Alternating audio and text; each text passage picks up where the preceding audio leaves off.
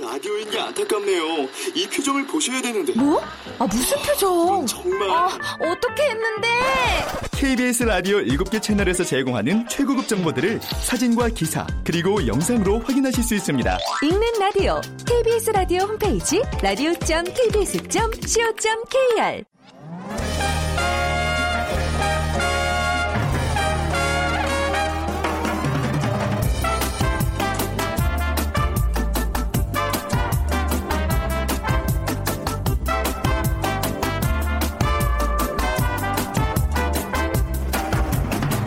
안녕하세요. 빅데이터로 보는 세상 아나운서 최현정입니다. 어, 비교적 포근한 늦가을을 보내고 오늘은 12월의 첫 날입니다. 이미 겨울은 시작됐고요. 한 해를 마감하는 제야의 종소리도 이제 초읽기에 들어갔다고 해도 과언이 아니죠. 자, 달랑 남은 달력 한 장을 보며 지난 한 해를 돌아보게 됩니다. 그런데 하나둘씩 떠오르는 후회와 아쉬움 어쩔 수 없는 것 같죠. 그런 의미에서인지 프랑스의 소설가 모파상은 12월을 두고 한 해의 밑바닥에 깔린 검은 달이라고 했고요. 인디언 체로키족은 다른 세상의 달, 크리크족은 침묵하는 달, 또 폰카족은 무소유의 달이라고 했습니다. 변하는 자연의 모습과 그 의미를 담아 그 달에 이름을 붙였던 인디언들. 12월에 침묵하면서 또 새로운 세상을 만날 준비를 했던 거 아닐까요? 자, 그렇다면 지금 우리는 어떤 의미의 12월을 맞이하면 좋을까요? 자, 이제 연말 모임 송년회로 분주해지는 시기입니다. 잠시 후 세상의 모든 빅데이터 시간에 송년회에 대해서 알아보고요. 이어지는 2030 핫트렌드 시간에는요. 취업 장수생에 대해서 빅데이터로 분석해 드리겠습니다. 자, 빅퀴즈들이죠. 이제 12월이 시작되고 나니까 이제 하루하루가 이렇게 소중할 수가 없습니다. 한 번 가면 다시 돌아갈 수 없는 우리 인생. 그, 그래서 you only live once, you only live once. 앞자를 따서 인생은 한 번뿐이야. 이런 의미를 담은 새로운 소비 계층에 대한 얘기 불과 얼마 전에 저희 프로그램을 통해서 소개해드렸죠. 한 번뿐인 인생 후회 없이 인생을 즐기자는 의미인데요. 그렇다고 뭐 무분별하게 소비하자는 의미는 아니고 과거나 주위에 연연하기보다는 나를 위한 소비에 중점을 두자 는 보다 합리적이고 긍정적인 의미입니다. You only live once 앞자를 따서 부르는 단어 Y-O-L-O를 이렇게 따서 단어를 만들었군요. 1번 캥거루족, 2번 인디언족, 3번 욜로족, 4번 포미족 중에 고르셔서 어, 저희에게 정답과 함께 여러분들의 의견도 보내주시기 바랍니다. 오늘 당첨되신 분께는 커피와 도넛 모바일 쿠폰 드립니다. 휴대전화 문자메시지 지역번호 없이 샵 9730이고요. 짧은 글은 50원, 긴 글은 100원의 정보 이용료가 부과됩니다.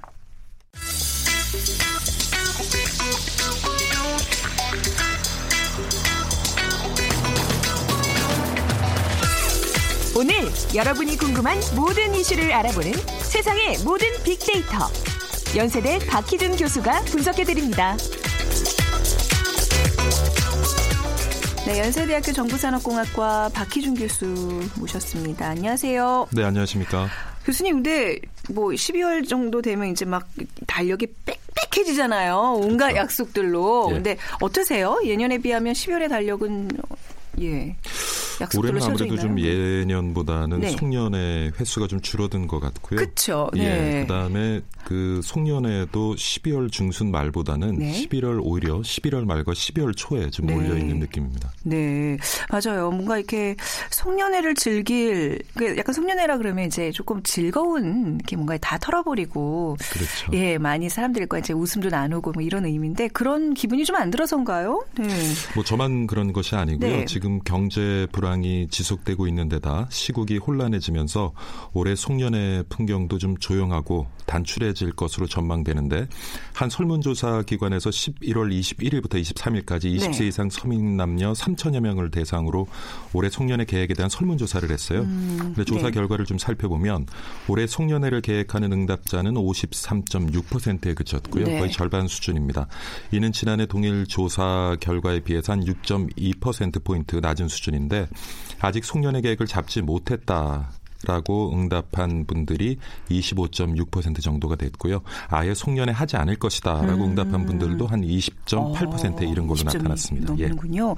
이게 아무래도 뭐 시국 탓도 있고 사실 그 이제 김영란법의 적용도 좀 있는 것 같아요. 그렇죠? 예. 지금 사실 그 시국 탓도 있고요. 네. 그 다음에 올해 발효된 그 청탁 금지법이죠. 네. 김영란법으로 해서 아무래도 조금 특히 이제 공무원들이 에, 송년회 많이 예, 위축돼 있는 것 같고요. 네. 그러다 보니까 특히 이제 관공서 주변 식당들이 굉장히 음. 울상입니다. 이전 같으면은 뭐 예약을 잡기도 힘든 시간인데 에, 올해 같은 경우에는 뭐 예약이 텅텅 비어 있는 네. 수준이고요. 그리고 공무원뿐만 아니라 일반 기업들도 그의 영향을 받아서인지 어, 예년의 한 절반 이하 수준으로 네. 어, 송년회 횟수가 지금 줄어들고 있다고 합니다. 네. 그러니까 이제 뭐 그런 데 가더라도 이 밥값은 누가 내야 되지? 만약에 또 이 차를 가면 맥주라도 한 잔 마실 텐데 그 돈을 또 누가 부담하지? 약간 그런 스트레스가 있다 보니 예, 거죠. 그냥 안 예. 가고 말지. 그냥 예. 하지 맙시다. 이렇게 결론들이 나는 것 같아요. 그렇습니다. 예. 아 그래도 이왕이면 좀 그 송년회라는 게 한 해를 마무리하고 좀 소중한 사람들, 좀 주위 사람들과 그 의미를 같이 좀 되돌아보고 내년을 기약하는 그런 자리는 좀 있어야 되는데 저는 약간 그런 게 좀 아쉽네요. 네. 예. 그러다 보니까 최근에는 이제 예. 송년 모임들은 이제 친구나 아, 가족 중심으로 어, 가지는 분들이 많은 것 같아요. 그래서 음. 네. 에, 좀 전에 말씀드린 그 설문조사 결과를 봐도요. 어, 송년 모임을 갖는 지인은 친구 혹은 친구 가족이 85.2%로 굉장히 높았습니다. 네. 에, 복수응답인데요. 에, 뒤를 이어서는 가족, 그 다음에 직장 동료 순이었는데 이전에 비해서 직장 동료와 어, 송년 모임을 갖겠다는 비중이 굉장히 줄어들었는데 네. 이것은 아무래도 앞서 말씀드린 그 김영란법 관련된 영향이 아닌가 싶기도 하고요. 그 다음에 송년 모임을 언제 갖는가 그 시간대를 좀 살펴보니까 아무래도 주말 저녁이 가장 높았던 것 같아요. 아 그래요? 예, 72.5% 어, 네. 정도로 가장 높았고요. 그 다음에 평일 저녁이 57.4%, 주말 점심도 10.3%나 됩니다. 그러니까 네. 어, 직장 동료들보다는 사회 친구들보다는 네. 주로 이제 동창들이나 어, 친구, 동창이나 친구, 그 다음에 가족과 보다 많은 송년 모임을 갖는다고 해석이 가능할 것 같습니다. 네, 주말에 많이들 모인다는 얘기는 그렇죠. 이게 뭐 직장 동료보다는 이제 좀 개인적인 뭐 관계의 사람들 만난다는 얘기인데 요즘은 또 그 송년 모임 하면요. 예전에는 이렇게 왜 이렇게 술자리 같은 걸 많이 했는데 아, 예. 이제는 아이들 데리고 가자 뭐 이러면서 온 가족이 함께하는 모임들이 좀 많아진 것 같아요. 예, 송년 예. 모임 풍경이 많이 바뀌었죠. 네. 전에 같으면 11월 말, 12월 말까지는 뭐 저녁 때 되면 귀일에 취객들도 우리가 많이 볼 수 있었고. 많았죠. 예, 네, 그리고 뭐 택시를. 잡는 게 거의 네. 전쟁이었는데 음. 최근에 와서는 그런 분위기는 많이 이제 사라진 것 같고요. 송년회를 어떻게 보낼 것인가라는 질문에는 에, 간단한 식사 를 할 것이다라는 분들이 한 75.6%가 됐고요. 네. 그다음에 여전히 술자리를 가질 것이다라는 질문 분이 네. 에, 47.6% 높은 편이었습니다. 하지만 예년에 비해서 호텔, 펜션 등에서 송년회를 가질 것이다 하는 분들도 한 20% 이르렀고요. 음. 네. 그 다음에는 이제 국내 여행, 공영 관람 등도 10% 등으로 이제 뒤를 이어서 에, 이전보다는 조금 전에 진행자가 말씀하신 것처럼 네. 가족들과 주말을 활용해서 에, 한 해를 정리하고 조금 음. 더 유익한 시간을 보 내려는 분들이 에, 많이 늘어난 것 같고요. 송년회 횟수는 2회가 최다였어요. 그러니까 이전에 비해서 굉장히 송년회 빈도수가 줄어들긴 한것 어, 같아요. 그러니까 통틀어서 이제 예, 나의 예. 모든 그 인간관계들 중에 두 가지만 골라서 한다는 얘기잖아요. 예, 그래서 지금. 송년회 오. 횟수는 2회가 44.6%로 네. 가장 높, 높았고요. 그 다음에 네. 3회가 26.9%, 그리고 1회도 20.1%가 됐고, 네. 그 다음에 송년회 예상 비용은 정태 전체 응답자 평균이 한 16만 5천 원 정도로 집계가 됐습니다. 그러니까 네. 뭐 낮지 않은 편인 것 같아요. 그렇네요. 그러니까 오히려 좀 예전에 그냥 술자리 끼는 것보다 뭐 어디 뭐 호텔을 빌린다거나 공연을 관람한다거나 이러면 조금 더 비용은 올라가는 거잖아요. 그죠? 그렇죠. 네네. 이전보다 그러니까 그 횟수는 줄고, 네. 그 다음에 그 송년회당 비용은, 비용은 조금씩 증가하고. 있는 것 같아요. 그러니까 이제 어떤 연말의 모임도 선택과 집중을 하는 사람들이 이제 많아졌다는 얘기 인데 예. 요즘은 송년회를 아까 말씀하신 대로 좀 미리 하는 것 같아요. 확실히 저도 11월 말이 좀 바빴고요. 오, 이번 주까지가 바쁘고 다음 주부터 별 약속이 없네요. 약속이 없으시죠? 네, 네. 예. 그래서 지금 살펴보니까 연령이 낮을수록 연말과 가까운 시기에 많이 송년회를 해요. 예, 아직까지도 이제 20대. 아 그런 거예요. 예, 또 그렇게 20대 통계가 초중반, 나오나요? 그 아, 특히 좀 이제 연말에 좀 예, 잡아야 되겠네 약속을. 예, 그런데 이제 연령이 높을수록 네. 예, 12월 초더 아. 연령이 좀 많으신 분들은 11월 말에 송년회를 계획하시는 어. 분들이 굉장히 많이 네, 있고요. 재밌는 통계네요. 예, 음. 20대에서는 송년회 시기를 12월 다섯째 주와 넷째 주로 잡고자 하는 응답자가 많았어요. 네. 그러니까 실제로 이제 아주 연말이 닥쳐서 네. 송년을 하는 분들이 많았는데 40대에서는 셋째 주, 둘째 주가 더 많았고요. 50대에서는 12월 첫째 주, 네. 그리고 아, 12월 첫째 주, 네. 그리고 11월 마지막 주에 에, 송년을 계획하시는 분들이 굉장히 많았던 것 같습니다. 좀 이제 연령대가 낮을수록 뭐 크리스마스 이브라든지 12월 31일을 친구들과 같이 보낸다든지 뭐 이런 계획들이 좀 더 많아지기 때문이 아닐까 싶어요. 예. 우리는 그렇게 못하잖아요. 가족과 함께 있어야 되는. 아, 그렇죠. 자, 근데 반가운 얼굴과 함께 한 해를 마무리하고 서로를 위로하기 위해서 이제 송년을 갔다가 꼭 그런 경험들이 있어요. 괜히 좀 쓸데없이 뭐 요즘 같은 때는 또 이렇게 뭐 어떤 이게 뭐 정치적인 문제 서로 정치 이렇게 얘기를 하다가 예. 또 예. 그럼 기분이 상해지고 기분이 상하는 어, 쟤랑 나랑은 그래서 안 맞아. 그걸 또 재차 확인하는 시간을 갖는. 예. 그러면 안 될 텐데 말이죠.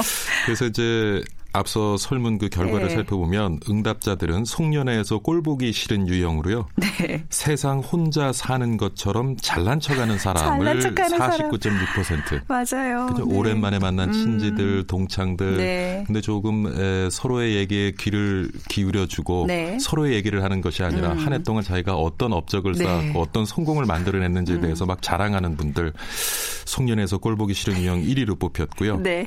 그 다음에 재밌는데 에, 자기가 계산을 할 것처럼 해놓고 어. 결국 돈 낼 때쯤 돼서는 도망가는 사람 어. 이게 33.8%. 이건 거의 사기 수준 아니에요? 저는 이런 사람 정말 제일 싫어해요. 그렇죠. 네. 돈을 내고 도망가면 좀 우리가 이해를 해주죠. 네, 예. 네. 그다음에 이제 또 바쁜 척하는 사람이 있거든요. 예, 이중 삼중 약속 겹치게 아, 잡아놓고 네네. 꼭 이렇게 송년회 중에 또 네. 자리를 일어서는 사람도 32.1% 이르는 분들이 꼴볼견으로 뽑았습니다. 다 이렇게 사람들 느낌이 비슷하네요. 네. 자, 근데 우리가 이제 송년 모임을 좀 더 뜻깊은 자리로 만들기 위해서 노력을 해야 될 것 같아요. 이제 예. 송년회도 우리가 노력한 만큼 의미 있는 자리가 되고 또 앞서 얘기한 대로 좀 불편하고 기분 상하는 자리가 될 수도 있고 그렇잖아요. 네. 예, 올해 못 본 분들도 연말에 만나서 어, 서로 한 해 동안 에, 수고한 것에 대해서 위로도 하고요. 음. 네. 서로 정도 나누고 그런 시간이 되어야 되는데 앞서서 이제 그 설문조사 결과처럼 네. 에, 송년에서 꼴 보기 싫은 유형이 되지 않아야 되겠죠. 네. 아, 근데 최근에 가면은 그 송년회 가면 또 그 건배사 때문에 어, 저 그거 스트레스예요. 스트레스 받는 분들 참 많아요. 꼭 시켜요. 어. 근데 사실 또 네. 이게 분위기가 서먹서먹할 때는 네. 돌아가면서 이제 건배사를 하면 분위기가 조금 좋아지고 네. 달아오르기는 하는데 그래도 여전히 건배사 때문에 굉장히 고민하는 분들이 많아요. 그런 분들을 위해서 좀 예, 좋은 건배사 몇개 제가 소개해 건배사 요즘 이제. 유행하는 건배사 네. 몇 개를 좀 적어왔는데요. 네. 걸걸걸, 어, 더 사랑할 걸, 아. 더 참을 걸, 더 즐길 걸. 걸 걸 걸. 예. 어, 좋다. 그다음에 네. 사우나도 있고요. 사우나는 뭐죠? 사랑과 우정을 나누자. 아, 예, 네. 그다음에 에, 올해 이제 부동산 열기가 좀 뜨거웠는데 재건축도 있습니다. 재미있고 건강하게 축복하며 살자. 그리고 자- 사실 뭐 젊은 분들 오징어 좀 이렇게 안 음. 아, 오랫동안 좋은 예, 징하게 어울리자 뭐 좋습니다. 이런데 예, 재개발 몰라요. 재미있고 네. 개성 있게 발전적으로 살자. 어. 뭐 이렇게 재밌는 요즘 그 에, 건배사들이 많고요. 오늘 뭐 마지막으로 우리 저 서로 이름 가지고 건배사 한번 줘볼까요? 아니 이런 숙제를 뭐 박기준부터 해보실래요 그러면? 박, 정말 이렇게 갑자기 자 박수 치며 희, 희 낙낙하며 준.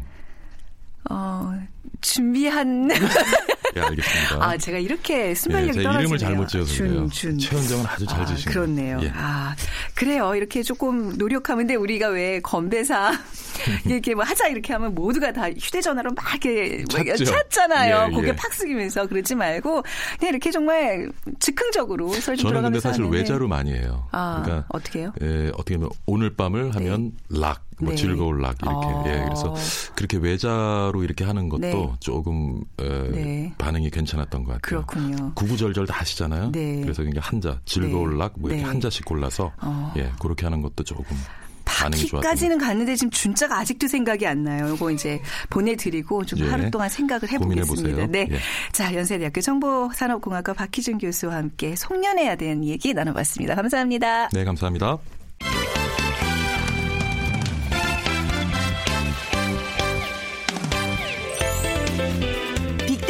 알려주는 2030 핫 트렌드. 빅커뮤니케이션 전민기 팀장이 분석해드립니다. 네, 비커뮤니케이션 전민기 팀장 나오셨어요. 안녕하세요. 네, 반갑습니다. 전민기입니다. 네, 키워드 부탁드릴게요. 네, 12월 이 취업 준비생들의 마음은 어, 더 초조해지는 그런 달입니다. 하루하루 1분 1초가 더 소중하게 느껴질 텐데 요즘 2030 세대에서는 이런 계층이 많아졌다고 합니다. 어, 지난주 이거 제가 소개를 해드렸던 네. 용어죠. You 네. only live once의 앞자를 따서 인생은 한 번뿐이야 이런 의미를 담은 새로운 소비 계층에 대한 이야기였는데요. 뭐 막 쓰자는 건 아니고요. 어, 좀 인생 한 번뿐이니까 좀 즐기면서 재밌게 살아보자라는 이야기입니다. 어, 이 족은 무슨 족일까요? 1번 캥거루족, 2번 인디언족, 3번 욜로족, 4번 포미족. 네, 자, 방송 들으시면서 여러분들의 의견과 정답 보내주세요. 휴대전화 문자메시지 지역번호 없이 샵 9730입니다. 짧은 글은 50원, 긴 글은 100원의 정보 이용료가 부과됩니다. 자, 오늘 취업 장수생에 네. 대한 우리가 보통 장수하세요. 장수라는 의미는 굉장히 의미인데. 긍정적인 그쵸. 의미여야 되는데 취업 장수생은 좀 마음을 아프게 하네요. 네. 그 한국인의 마음의 온도를 수치로 네. 설문조사한 결과가 나왔는데 20, 30대가 느끼는 마음의 추위가 가장 심하다면서요. 그렇습니다. 이제 한 시장 조사 기관이 세대별로 이제 다섯 개 그룹 나눠갖고 총 1000명을 대상으로 마음의 온도에 대한 어, 이 설문조사를 했는데 한국인 일단 10명 중에 7.5명은 지금 겨울이긴 하지만 네. 계절적 추위보다 심리적 추위를 더 크게 느끼고 있는 걸로 나타났고요. 네. 우리나라의 심리적 체감 온도 평균 온도가 영하 13.7도. 네. 네. 꽤 추운 거죠. 지난해 14도였는데 0.3도 낮은 것으로 나타나긴 했지만 여전히 한국인의 심리적 온도는 굉장히 낮다는 걸 알 수 있었고 음. 이 마음의 온도를 세대별로 보면은 취업 대란 시대 이 대학생과 취업 준비생 그룹이 영하 17.3도로 음. 가장 추위를 많이 느끼고 있었습니다. 네. 특히 취업 준비생 그룹만 떼어놓고 봤을 때는 영하 20.7도까지 떨어지고 되거든요. 네. 그러니까 어떤 어, 날씨에 비해서 더 뭔가 마음이 움츠러든다고 음. 볼 수가 있을 것 같고요. 글쎄요, 이 마음의 온도가 해가 갈수록 더 낮아질 거라는 응답이 76%에 달해서 미래를 지금 부정적으로 전망하고 있는 젊은이들도 또 많다는 거거든요. 그렇기 네. 때문에 어, 앞으로 이 마음의 온도를 좀 올리기 위해서 어떤 노력들을 해야 할지를 좀 오늘 고민을 좀 해봐야 할 것 같습니다. 네. 이게 뭐 올해도 그랬지만 내년에도 아마 큰 화두로 계속 남을 것 같아요. 우리 네. 젊은 세대들의 마음의 온도를 올려주는 일. 결국 2030 세대가 그만큼 불안감이 가장 크다는 얘기잖아요. 이거는. 네. 그렇죠. 왜냐하면 어, 일을 해야 할 나이에 일을 네. 못 하고 있다. 주변 친구들은 취업을 했는데 나는 못 하고 있다. 이런 네. 심리적 불안감은 상당할 음. 것으로 보이거든요. 있거든요. 음. 어, 그래서 이제 세대별로 당신의 가장 큰 불안 요인이 음. 무엇인가라고 한 신문사가 설문조사 했는데 일단 23.1%가 불확실한 미래를 꼽았습니다. 네. 대한민국 전체로요. 그 다음에 네. 건강, 저성장, 빈곤, 소득 양극화, 자녀 문제, 뭐 후진적 정치 이런 답변이 뒤를 이었는데 20대는 취업, 30대는 네. 소득 양극화. 그러니까 취업과 어떤 어, 먹고 사는 문제에 있어서 20, 30대가 상당한 고민을 하고 있다 라는 걸알 네. 수가 있어요. 그래서 예전에는 사실 20, 30대들의 어떤 고민이라고 하면은 음. 음, 뭐 미래, 꿈, 뭐 네. 약간 좀 희망적인 고민이 있었다면 이제는 정말 현 현실적인 고민으로 많이 바뀌어 갔다라는 거고요. 네. 이 20, 30대는 특히 한국 인구 구조에서 굉장히 중요한 그런 허리를 담당하는 그런 세대잖아요. 그렇죠. 어떤 인구 구조에서 재생산도 담당해야 하고 그런데 지금 빈곤과 소득 양극화 때문에 결혼 또 음. 출산 포기로 이어지면서 우리 네. 사회 존립 자체를 좀 위험하게 하고 있다라는 게 문제거든요. 네. 어, 그렇기 때문에 굉장히 문제인 것 같고 또 응답자들이 전반적으로 계층 상승 가능성을 네. 낮게 본다라는 게 음. 과거 과거와 봤을 때 굉장히 차이점이에요. 예전엔 네. 내가 열심히 살면 어, 내가 어, 더 좋은 환경에서 살 수 있을 거야라는 음. 희망이 있었는데 이제는 그렇지 않다라는 거예요. 그래서 네. 어, 노력해도 어, 상승할 수 있다라고 느낀 사람들이 5%가 채 안 됩니다. 아. 그 이거가 가장 큰 문제가 아닐까 싶습니다. 그러니까 지금 이런 시국에서도 사람들이 가장 많이 외치는 어떤 그 마음속에 그런 희망들 그런 거는 이제 우리 젊은 세대들이 좀 미래를 꿈꿀 수 있게 해주자 네, 이런 얘기들을 네. 좀 많이 하잖아요. 맞습니다. 네.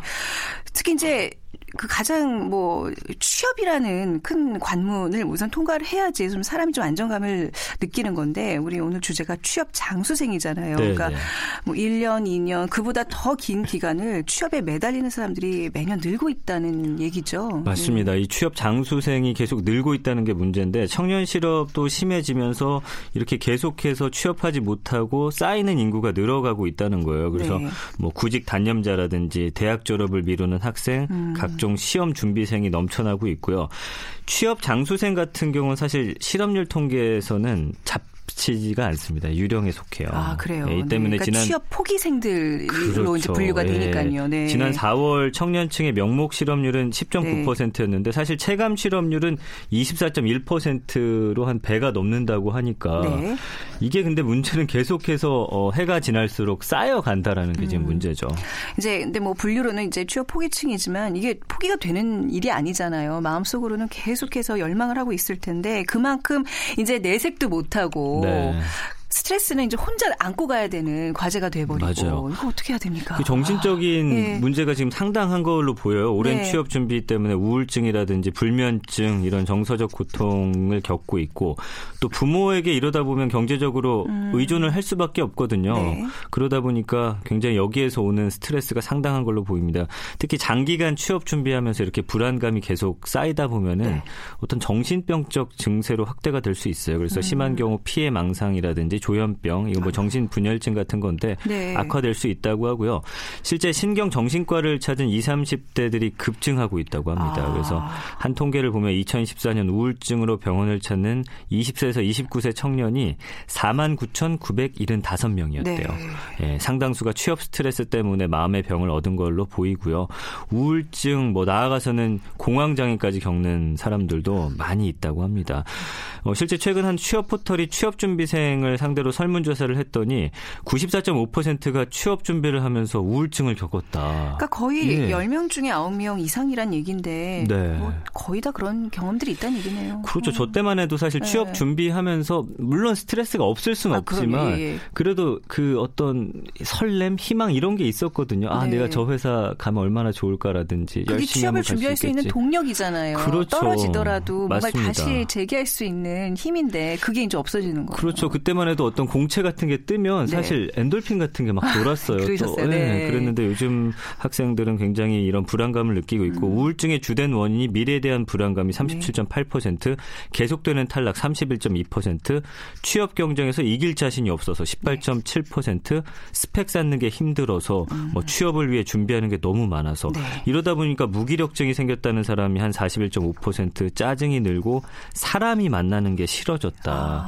그러니까 요즘에 그 관택이란 말이 있어요. 아. 네. 젊은 사람들이 사람들과 관계 맺는 관계, 거를 네. 싫어하고 힘들어한다는데 이런 게 다 연결이 돼 있는 겁니다. 그러니까 이제 이런 어떤 본인의 스트레스를요, 그게 남한테 얘기하는 거를 창피해하고 이제 이러지 마시고 지금 뭐 신경 정신과 찾는 20, 30대들이 급증하고 있다 그러는데 네. 저는 약간 이럴수록 그 전문가들의 도움을 받는 것도 굉장히 좋은 일인 것 같아요. 그러니까 꼭 권하고 싶어요. 그러니까 네. 이제 정신과라는 네. 것 자체가 좀 거부감이 드는데 네. 사실은 가서 상담하고 네. 마음에 좀 이야기를 털어놔야 그 마음의 병이 좀 음, 해소가 되는 그런 그렇죠. 상황이죠. 음. 자, 이렇게 지금 뭐 취업이 잘 안 되는 이런 상황에서 빠르게 등장하고 있는 신조어들이 있어요. 우리 뭐 신조어, 굉장히 많잖아요. 예. 취업과 관련돼서. 너무 그렇죠? 많습니다. 네. 과거 뭐 토익과 학점만으로도 네. 취업이 어렵지 않았던 취업 호강기 세대가 이제 오스트랄로 스펙쿠스라고 하면은 요즘 세대 구직자들은 각종 스펙을 쌓고도 정규직 채용이 되지 않아서 네. 인턴만 계속한다는 거예요. 그래서 아. 호모 인턴스라는 네. 그런 신조어가 생겼고요. 경쟁 과열 때문에 취업에 필요한 스펙도 점점 늘고 있는데 과거에는 학벌, 학점, 토익 점수 이렇게 취업 3종 세트를 어, 땄어야 한다면 최근에는 네. 여기에다가 자격증, 어학 연수가 추가돼서 취업 5종, 5종 세트로 업그레이드가 됐고요. 급기야는 이제 뭐 공모전 입상이라든지 인턴 경험, 봉사 활동 성형 수술까지 해야 하는 아. 취업 9종 세트가 등장을 했다고 하고요. 네. 기업체 인턴 경험이 필수 스펙으로 자리 잡으면서 인턴과 관련한 신조어도 많은데 부장 인턴이란 말이 있어요. 네. 이게 뭐냐면 인턴 생활을 하도 많이 하다 보니까 기업체 부장만큼 풍부한 경험이 쌓였다라는 거죠. 그리고 뭐 네. 이런 것들 그다음에 금턴, 흑턴 이래서 인턴 자리도 양극화 현상을 겪고 있다라는 신조어도 있습니다. 동아리 고시라고도 있잖아요. 이거 어떤 의미죠? 이거 뭐냐면요. 네. 예전에는 사실 취미 활동에 따라서 대학가에서 동아리 골랐었는데 요즘에는 네. 그 취업이 잘 되는 동아리들이 있대요. 아. 그러니까 이 동아리에 들어가기 위해서 또 경쟁률이 높으니까 이것 네. 또한 고시다 해서 동아리 고시라는 말이 있고요. 동아리도 네. 이렇게 치열한 경쟁률을 뚫고 들어가야 되는 거예요. 맞습니다. 이제 나의 취업을 위해서 어머나. 그 화석 네. 선배라고 해가지고 네. 졸업 안 하고 계속 학교에 남아 있는 선배들, 그 다음에 혼자 밥 먹는 혼밥 쪽 네. 밥터디라고 해서 밥 먹으면서도 공부해야 하는 사람들, 20대 태반이 백수 이태백, 3일절, 31세가 되면 절망한다, 대이병도 있습니다. 중이병처럼 그리고 음. 네. 3학년, 대학교 3학년을 어, 사망. 사망하다 해서 3학년이라고 불러요. 네. 왜냐하면 이제 준비할 게 워낙 많고 그러다 보니까 뭐 여러 가지 이제 그런 음, 신조어들이 씁쓸하지만 생겨나고 있는 겁니다.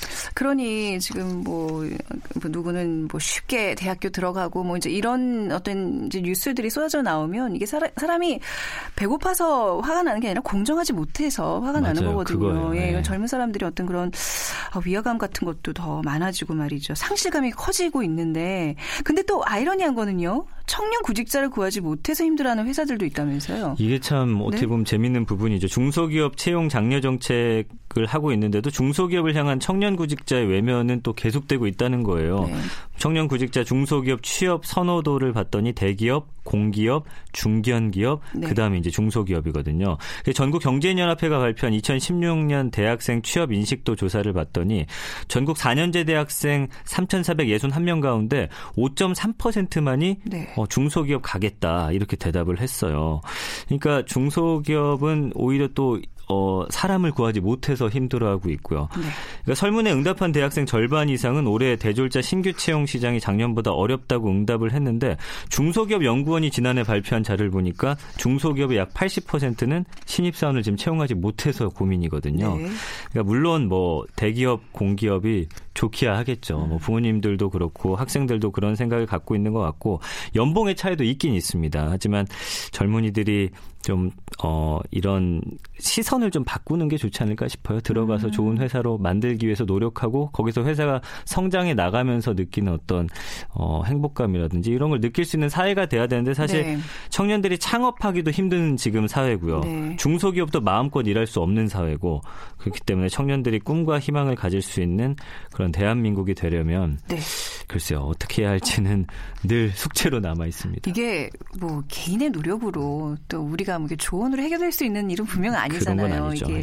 오랫동안 쌓여온 구조적인 문제인데 그래도 이런 상황에서도 이게 어떤 돌파구를 마련하기 위한 젊은이들의 노력이 굉장히 눈물겨운 것 같아요. 무슨 이제 요즘은 해외 구직도 많이들 알아보고 맞습니다. 계시고 창업도 뭐 아주 거창한 것도 아니지만 작은 창업부터 시작해서 경험을 쌓게 가겠다는 그런 어떤 의지를 보이는 젊은이들이 좀 많아지고 있는 것 같아요. 예, 외국 네. 같은 경우는 사실 이 창업 그러니까 네. 공부 잘하는 학생들은 일단 창업에 뛰어들어요. 그래서 네. 뭔가 좋은 회사를 만들기 위해 노력하는데 음. 우리 같은 경우는 이제 머리 좋고 공부 잘하는 학생들 뭐 대기업 공기업으로 다 빠져나가니까 네. 일단 나중에 이 대기업에 의지한 경제 구조가 대기업이 망했을 때 음. 우리 대한민국을 누가 버텨주겠습니까? 그렇기 네. 때문에 창업을 통해서 좀 건강한 대한민국 또 경제 그런 음, 발 어, 밑거름이 되기 위해서 우리 네. 젊은이들이 좀 뭔가 도전할 수 있는 그런 구조가 만들어져야 되는 게 맞겠죠. 음, 네.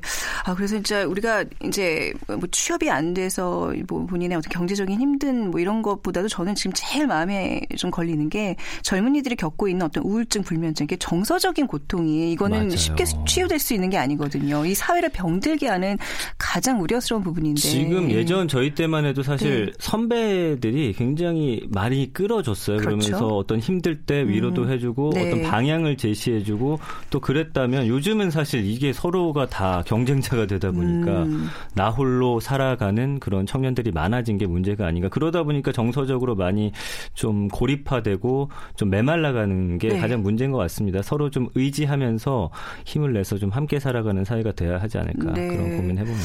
우리가 앞서서 박희준 교수님께서 뭐 박희준 그 이름으로 송년회 때 쓸 수 있는 건배사를 예. 쓱 숙제처럼 내고 가셨는데 그렇죠. 계속 그 생각했어요. 네. 아까 박수 치며 희낙낙할 수 있는 준비된 송년회를 위하여 아, 이렇게 좋네요. 박희준 교수님과 예. 이렇게 마무리하고 우리 전민기 네. 팀장 이름은 네. 전전긍긍할 일들, 민망한 일들 모두 떨쳐버리고 기운 냅시다. 아, 전민기 좋습니다. 괜찮죠?